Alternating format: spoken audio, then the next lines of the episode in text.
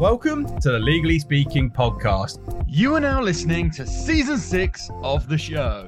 I'm your host, Rob Hanna. This week, I'm delighted to be joined by Orly Lobel. Orly is the Warren Distinguished Professor of Law and Director of the Center for Employment and Labor Policy at the University of San Diego. This year, she has been awarded a university professorship for outstanding contributions in teaching and research. Orly has clerked at the Israeli Supreme Court and is a former military data analyst. She has taught at Yale Law School, served as a fellow at Harvard University Center for Ethics and the Professions, the Kennedy School of Government, and Weatherhead Center for International Affairs. Orly regularly consults governments and industry professionals on law as well as technology. She's been featured in the likes of the Wall Street Journal, Bloomberg, Wired, and the New Yorker. She's also a member of the American Law Institute. Orly is an award winning writer, the author of You Don't Own Me, Talent Wants to Be Free, and her forthcoming book, The Equality Machine. So, a very, very warm welcome, Orly.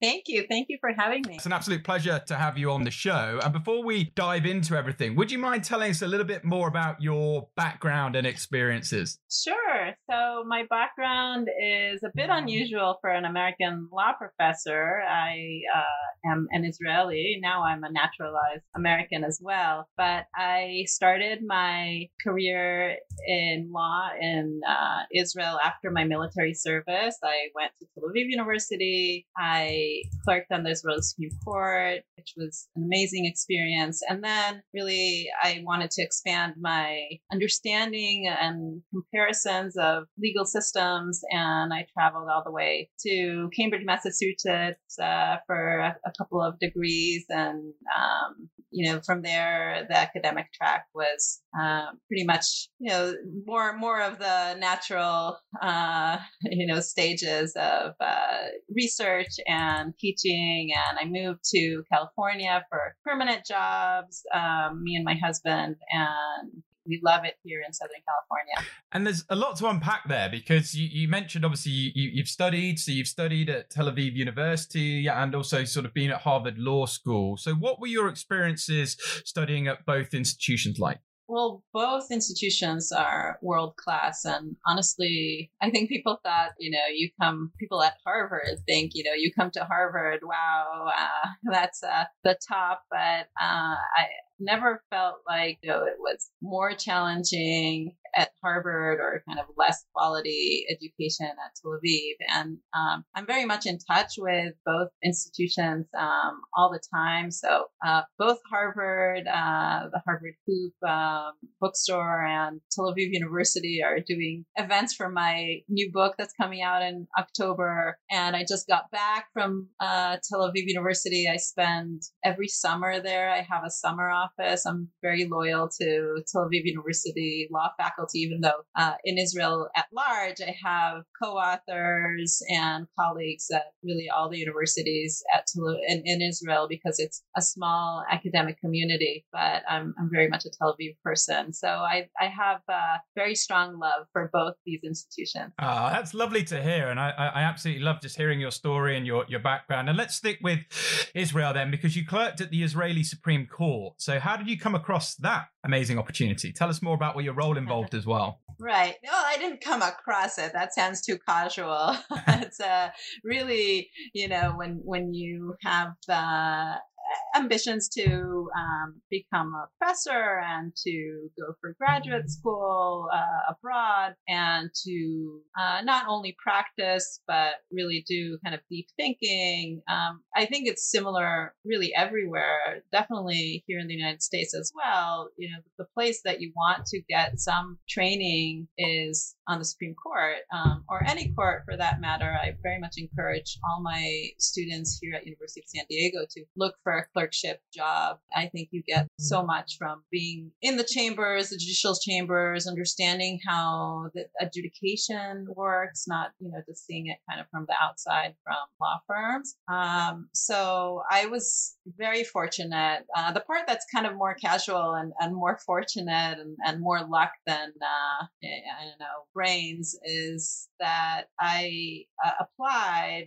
uh, for the you know, for for being a clerk with the justices and what happened that year it was less of an organized application process than it is today where i think you send kind of centralized applications and then it goes to all the justices at the same time and they decide who to interview. Uh, at that point, there was a little bit of a race between the justices, and my justice, Yitzhak Zamir, who is actually uh, quite famous in the UK in administrative law. Um, he wrote very significant books on you know, on admin law and common law and employment regulation as well. But um, Justice Zamir, because he's such a sweet person, I think he felt like he was late in the game the year before me, and he had not scheduled, you know, kind of already so you would think that you can get, you know, the the top students in their third year of law school. Uh, you know, they're not yet decided about what they're going to do post law school, except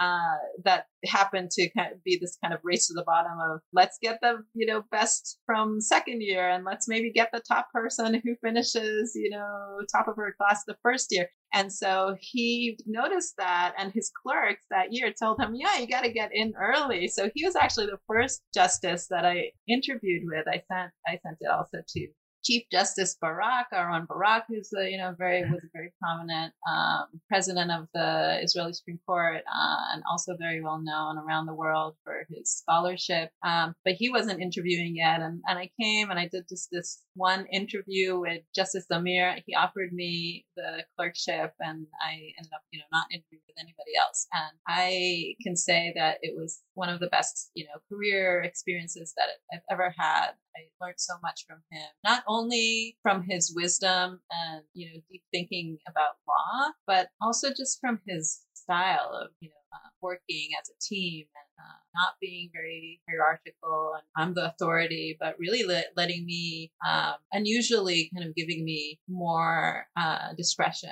drafting uh, decision opinions, challenging his, you know, his uh, take on things. And that, that sounds like great leadership to me, allowing you to almost grow and, and have those opportunities. Um, and again, it's amazing what you've you, have you have done because sticking with, you know, impressive things, you also spent some time teaching at Yale Law School. So can you tell us more about your time at Yale? Yeah, it was. Uh, I didn't want just to have Harvard, so and this has become also common in kind of the academic track. I had done my graduate doctoral studies at Harvard, and before going on the tenure track, job market, what you call it, the meat market happen very soon now. Again, kind of it happens every year in October in DC. Um, I decided to do um, like a, we call it a VAP, a visiting assistant professorship, or kind of a lectureship for a couple of years. It's basically a postdoc for law, you know, academics where you are teaching and you're doing your research, but you're still deciding, you know, where to go um, for your permanent job. I actually have a lot of thoughts in comparison, unlike with like Tel and uh, Harvard, where I said, oh, they was both, you know, so comparable and amazing experiences. I have, if I knew you better, I would have more stories for you about that move, Cambridge to New Haven and, um, you know, some things I saw, but every institution has very, very distinct cultures. Um, Yale is, is a little bit more closed. Uh, Felt, and uh, a little bit more self-referential. Yeah, well, it's you know it's great that, like you said, you got both. You got Yale, got Harvard, and you've had different experiences. And you know, sticking with the sort of academic side of things, you're now the Warren Distinguished Professor of Law and Director of Center for Employment and Labor Policy at the University of San Diego. So, what do you most enjoy about the role there? Yeah, well, the truth is, it's almost embarrassing, an embarrassment of riches. I love every aspect of my job as a professor. I love, and we wear several hats for sure. So, you know, we, we think about it always as a three pronged hat, uh, but it's probably more, um, where we have the, the writing and research on the one hand, then we have teaching and mentoring students and sending them off to the world to become attorneys. Um, and then then um, our service, uh, which you know, the directorship of my center is is part of my institutional leadership service. So all of them have a lot of synergies with one another. So you know, there's uh, um, so much that I learned from my students. This semester, I'm teaching a course that's called Corporate Innovation and Legal Policy, which is a seminar that very much changes every year. It uh, is about how we think about tech and innovation and how it fits with our social goals, our legal policies, our you know, collective um, values. And because it's about innovation, it's always new to teach this course. It always changes. And uh, my students in this smaller seminar, they all write pieces. They all write uh, research papers under my guidance. So I learned from them about, you know, what's the latest on uh, content moderation and blockchain and uh, NFTs and um, environmental pollution regulation and green tech. And you know, they, they're all really amazing. So i love my students. Um, and i absolutely love writing. That's that's probably what how i think about myself. Um, my first first passion is is as an author. And my my third book is now coming out in october the equality machine. So it's really pouring so much of what I learn and, research into um, the broader audience books. It's very much uh, is at the frontier of my work right now. Yeah, and it's it's it's so much the amazing work you do because obviously you're a wonderful author and you know your new exciting book and you know you're talking my language also when you're talking about tech. I'm a, a Web three enthusiast. I love seeing how the metaverse is basically you know going to be lots of opportunities, particularly for the legal industry and and all things Web three uh, technologies. And so talking around that, you consult government and the industry on law and technology. So tell us a bit more about sort of those companies, government departments you've collaborated with, and you know, share some of your experiences because I really love that sort of you know innovative sort of legal meets tech side of things. Sure, yeah. So uh, my first book was uh, is called Talent Wants to Be Free, and um, I was really looking at how innovation happens in the tech industry here in Silicon Valley in California, here in Southern California in the biotech industry, um, and really around the world. Um, also in Israel, by the way, uh, which is innovation nation and uh, number one per capita with startups and VC investment. Um, you know,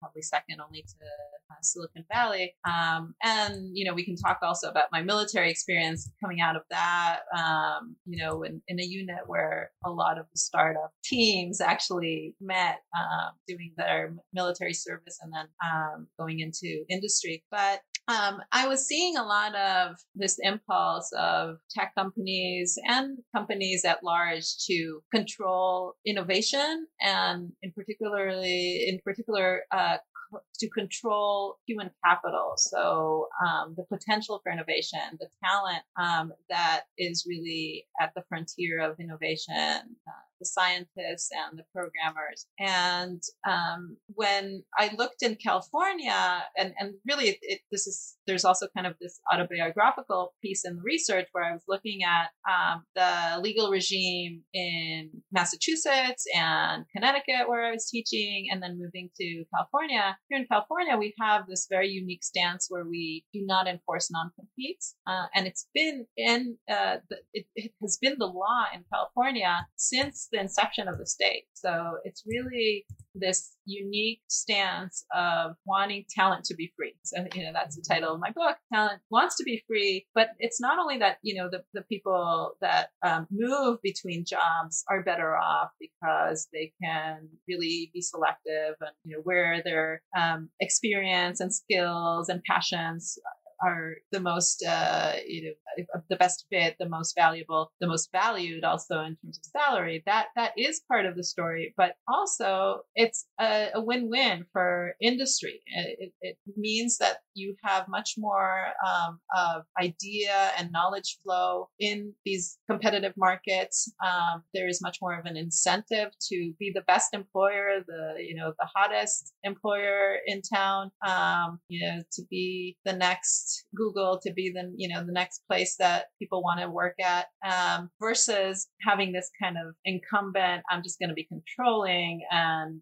I'm going to just have that stick rather than the carrot of uh, you can't leave me. And and so I started doing a lot of research. I collaborate with economists, with social psychologists. Uh, I, I, have experimental research on this, and um, there's also a, you know a greater community of researchers that really kind of devoted now are devoting their attention to this question of competitive markets and um, when I wrote Talent Wants to Be Free, it was it wasn't that long ago, but I felt like I was in this dearth that nobody was paying attention. People were paying attention to intellectual property policy, but they weren't paying attention to human capital policy. And all of a sudden, in 2016, just you know a couple of years after I published Talent Wants to Be Free, I got a call from the White House, from the Obama administration, saying, you know what, we really actually do want to care about these questions of um, labor market competition. And I was invited to the White House to present um, the ideas and Talent Wants to Be Free and subsequent research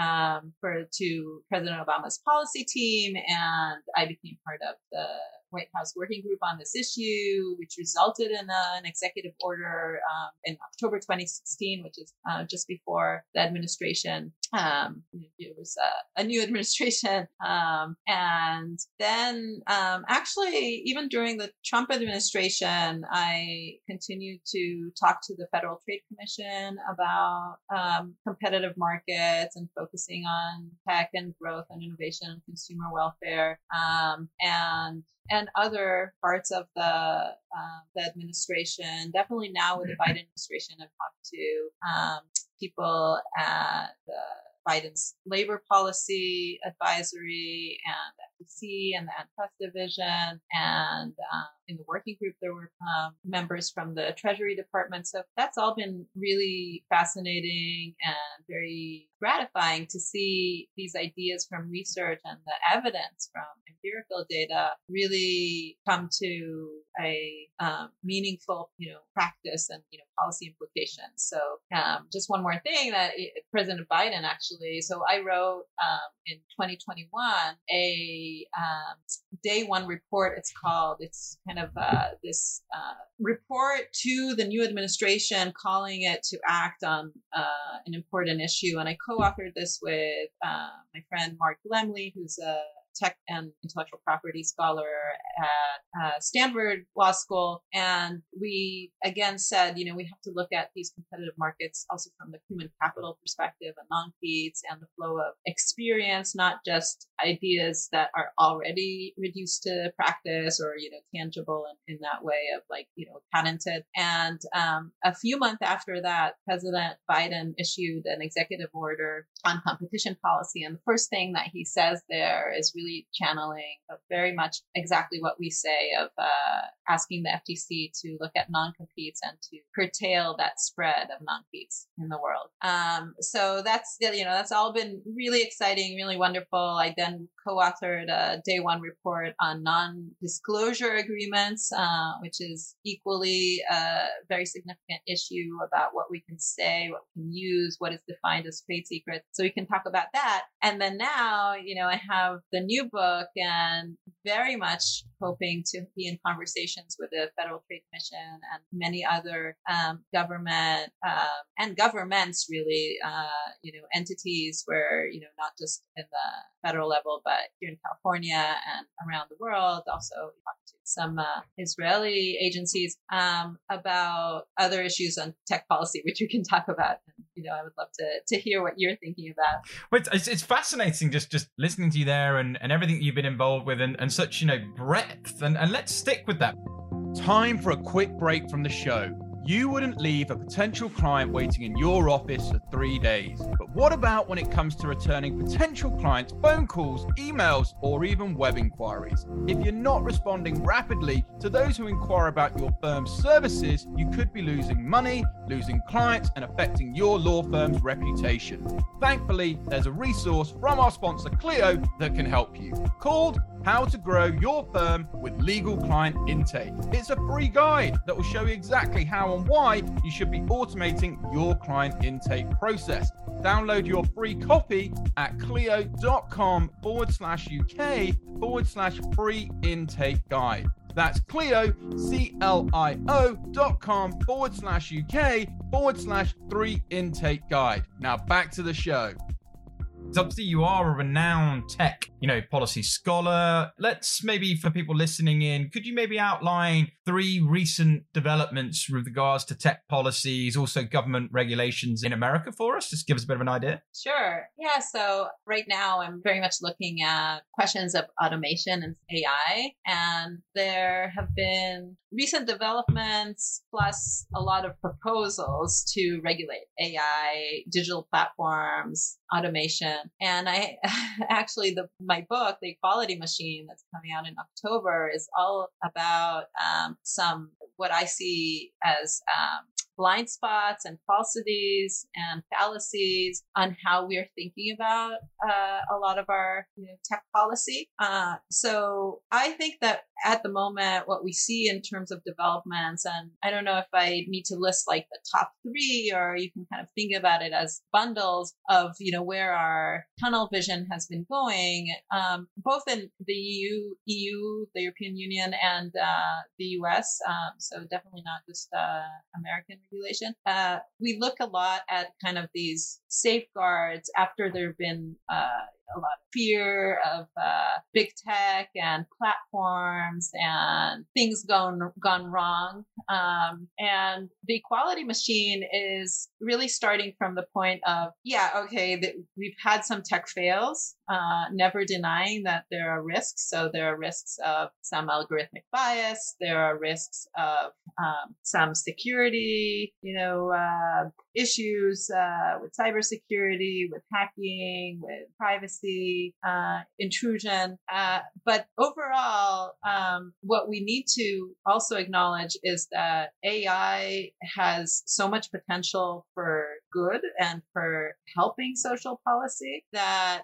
uh, I think that it's very clear that we've been kind of overshadowing um, a lot of the potential and the constructive, prescriptive, uh, you know, policies that we could be adopting because of these fears. Some of them are correct and some of them are exaggerated. Some of them are simply not true. Some of them are not comparing to the status quo. So that's, you know, that's a big peeve of mine. So, um, where I see people, you know, I think the most intuitive example is when we look at debates about um, self-driving cars or you know autonomous vehicles. Uh, there's uh, been a lot of these. Oh, there's you know a Waymo car got into an accident or an Uber car, a self-driving you know experiment uh, crash, and immediately the conclusion is you know this is unsafe technology. And uh, the you know the question is not whether there are some accidents with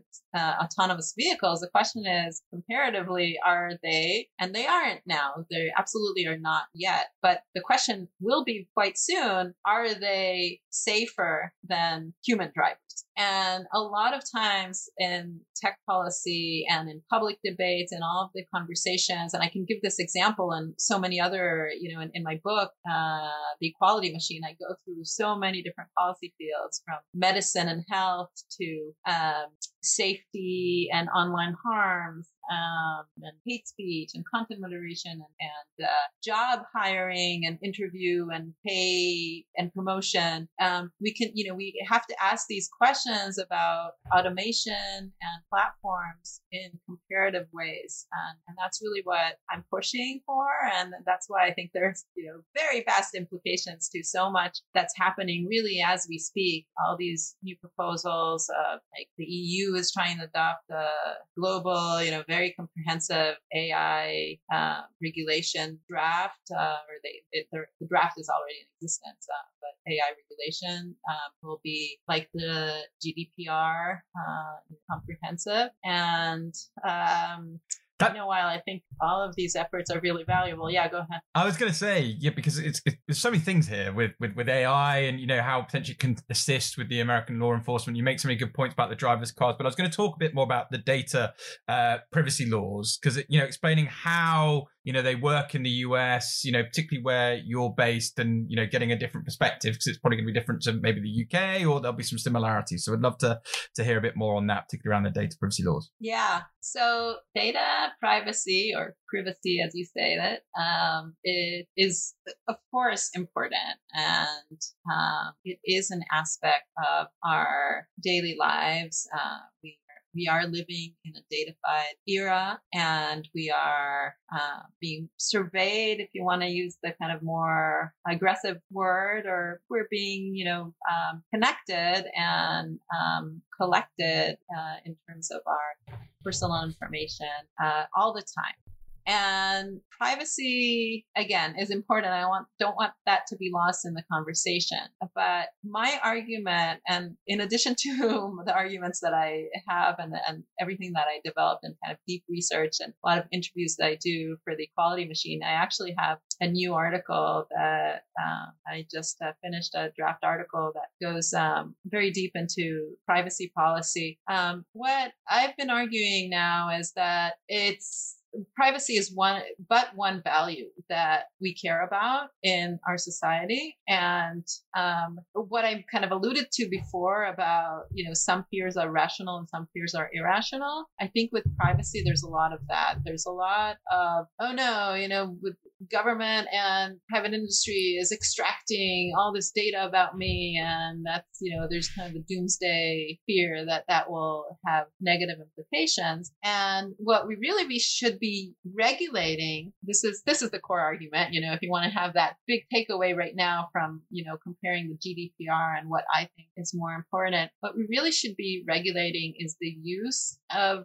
data and information and channeling the knowledge that we have as a society for good rather than the extraction itself. Um, and that's because, in general, I think we can all agree that knowing more is, you know, about about our um, biology, about our health, about our nature, about our ecology, about our planet, about our psyche, um, about our communities. All of that is actually wonderful. It's the dream of not only a researcher like me, but it's the dream of policymakers. About it's the dream of uh, you know rational, free, competitive, truly you know perfect markets. And right now we have the technology and we have it more and more, we're going to have it more and more that will enable that, you know, that will really um, bring us to these levels of more accuracy, more efficiency, more innovation that's really that works in terms of our you know not only mapping the human genome you know which everybody kind of understands significance but really you know when you look at covid vaccines and cures and you know new proteins and um, thinking about you know these tough wicked questions of climate change and um, poverty alleviation and hunger all of these there is so much potential for uh, using AI paired with um, significant data collection to really tackle these problems. So um, the kind of default of let's not collect, and that's kind of the default with GDPR, um, where you know the default is that you don't consent to data collection unless you consent, which is in itself a real um, kind of fallacy of true consent because these are all click wrap, you know uh, default consumer boilerplate opt-in that is really not not a, a substantial and meaningful um, agreement. So you know I have stuff to say about that too. But but um, you know looking more at the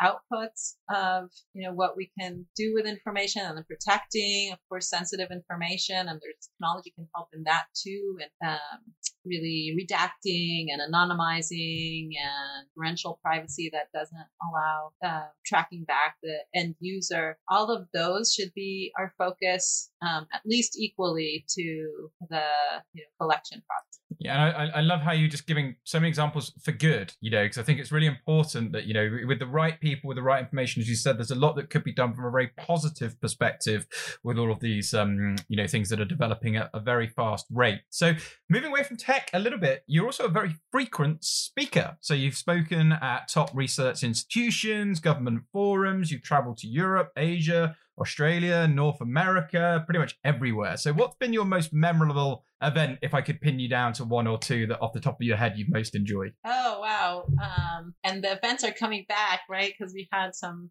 time now with uh, more Zoom. Like personally, I would love to come visit the UK right now, but our, our doors are always open to you. uh, quality, yeah. Another great thing uh, about technology, really connecting us in, in times where it's harder. But um, I I have to say that one of my most memorable visits um, was to Korea, to Seoul, Korea, um, where I was invited. It was kind of a threesome, uh, you know, invitation where um, that same week that I was invited, um, my book Talent Wants to Be Free was uh, translated into Korean. So I had a Korean publisher host, and then Seoul National University hosted me for talks, and then Samsung invited me to give a talk to their executives. And that was amazing. It was an amazing and intense week where I got to talk and learn from industry and academia and, um, you know, all the tastes and uh, you know, beauty of Korea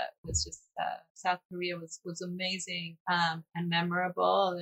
Such nice uh, hosting, so gracious, um, and you know that's really also um, very rewarding to see these um, translations and and to learn like from Samsung that they were thinking about mm-hmm. very similar things that we were thinking about here in California about you know how to incentivize innovation how to have a startup culture and not just you know a concentrated market um, and they gave me I remember with uh, with Samsung I was I was holding my iPhone to um, keep track of the time. And then in the end, they gave me a gift of, uh, you know, a Samsung notebook. I'm like, okay, maybe I'll switch. But then I, I uh, yeah so but i just love this um i you know my my second book you don't own me which is a full story about the toy industry really took me to in the research to a lot of places around the world. It's a global story about how barbie was invented and there's a european history there there's a german and swiss history and then there you go you to california and then you um, see production in first in japan and in china and uh, you see competition coming from various places around the world. And so, yeah, I just love um, how there is, um, you know, cultural impact in our innovation regimes, and then uh, a lot of both differences and similarities. So those very specific stories, like I think about "You Don't Own Me," uh, the Barbie Mattel innovation battles story that I wrote, as uh, very specific to here, like the entertainment industry industry in Southern California, but also a very universal story that has implications in the world. You're getting fascinating stuff. I'm just loving learning, you know, more and more about your journey and the things that you've done and, you know, your, your books. And let's let's talk a little bit more about that then, because in 2016 you were invited to Washington, DC to present your book, uh, Talent Want to Be Free, which we've obviously mentioned, um, at the White House. So tell us more about that special occasion. Well, there's a funny backstory there because I was in Tel Aviv for the summer, like I am summer, and I had plans to go with one of my closest childhood friends, Mo, uh, who's a psychologist, um, to Berlin to see uh, Sting at a concert, and I love Sting. Um, so this is a little bit of a, you know, uh, sidetrack of like what is the White House really like, but I, I just think it's funny to um, to remember how I got this email from the White House and I thought it was spam, so I deleted it. So then I got like more emails and calls of like, no, you, you know, we really want to have this meeting in August um, in DC, and um, can you come? And um, it meant that I had to not go back from Berlin to Tel Aviv, and I had left all my stuff and my summer uh, stuff, and well, not just stuff, but also my husband and kids there.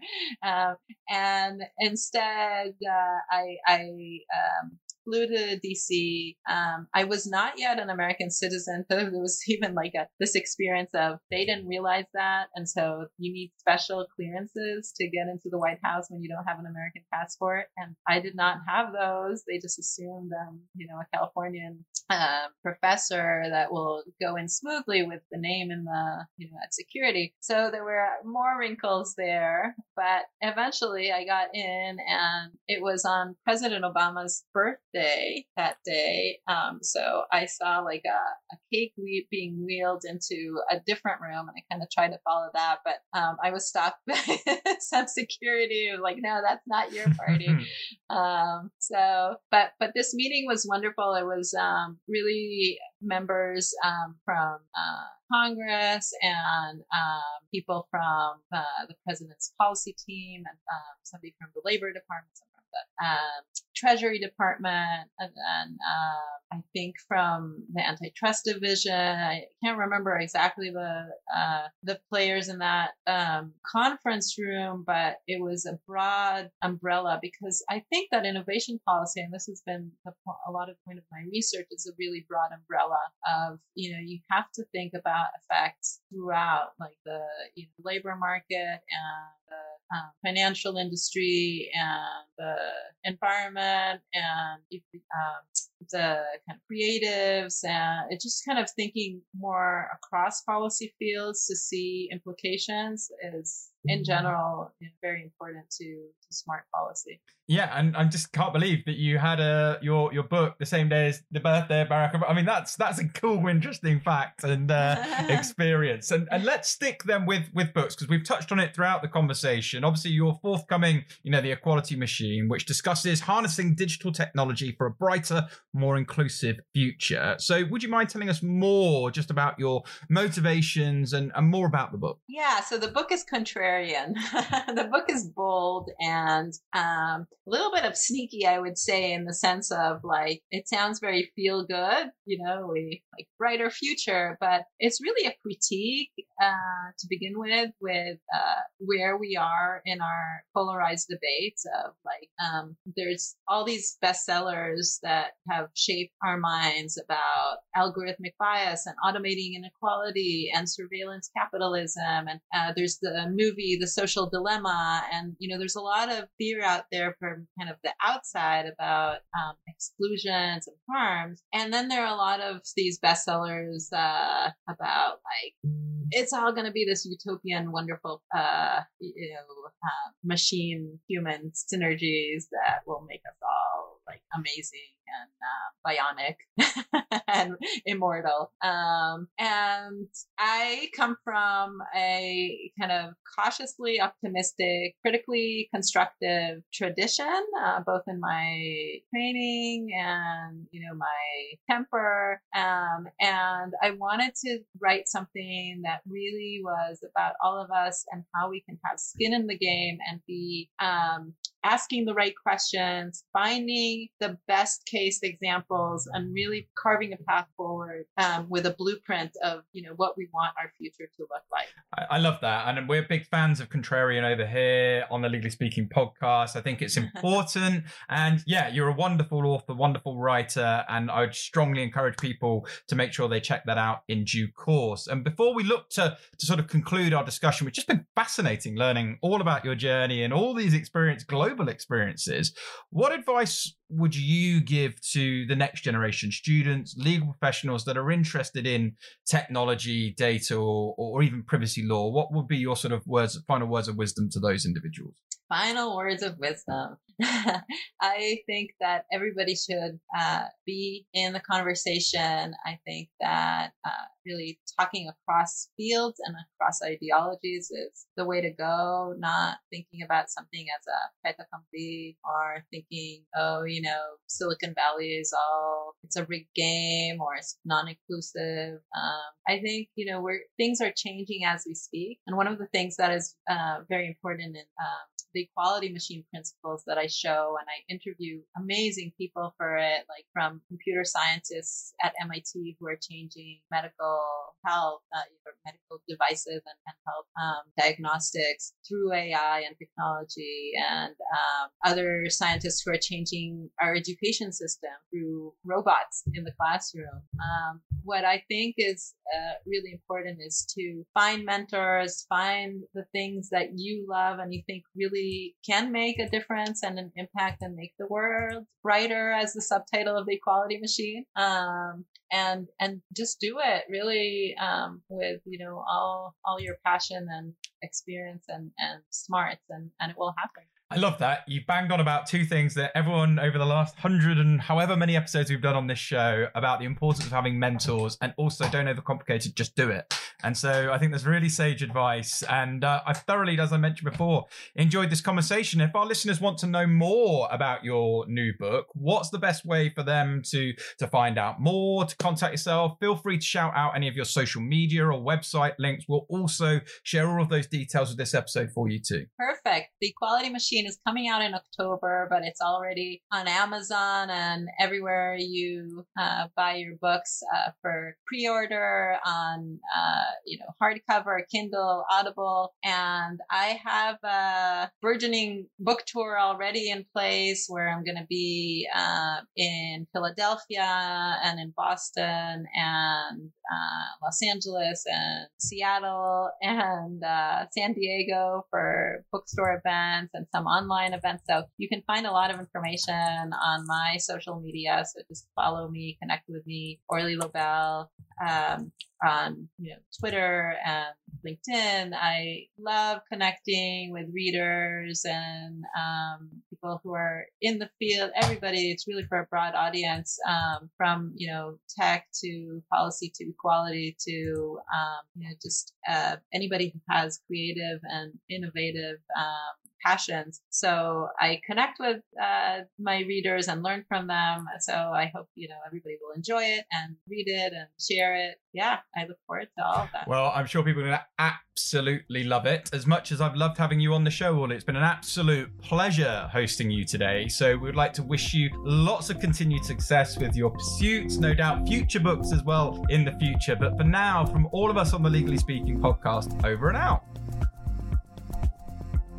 Thank you for listening to this week's episode. If you like the content here, why not check out our world leading content and collaboration hub, the Legally Speaking Club, over on Discord? Go to our website, www.legallyspeakingpodcast.com, for the link to join our community there. Over and out.